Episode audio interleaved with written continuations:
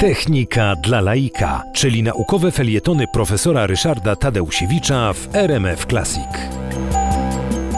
Inżynieria biomedyczna y, to przede wszystkim wspomaganie y, lekarzy, klinicystów, ale także i y, służby pomocnicze, na przykład laboratoria badawcze, w taką aparaturę coraz nowocześniejszą, coraz doskonalszą, która może służyć polepszającej się diagnostyce. Człowiek to nie tylko reaktor chemiczny, ale to także wielka maszyneria, w której toczą się przeróżne procesy i do badania tych procesów, między innymi dla celów diagnostycznych, y, potrzebna jest aparatura. Tą aparaturę wytwarza, konstruuje, y, wymyśla inżynieria biomedyczna.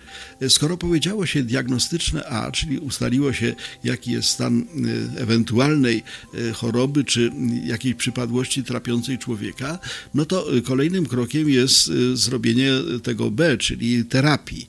I okazuje się, że tutaj także inżynieria biomedyczna oferuje nowe, dodatkowe możliwości w stosunku do tego, co dotychczasowa medycyna miała do dyspozycji.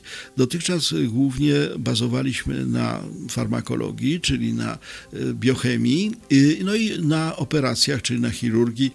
Natomiast inżynieria biomedyczna dodaje jeszcze jeden składnik, mianowicie różnego rodzaju maszyny, różnego rodzaju urządzenia techniczne, które mogą tego człowieka leczyć za pomocą nie tylko chemii, ale czynników fizykalnych, a także w razie potrzeby ewentualnie zastępować elementy y, ciała człowieka elementami technicznymi.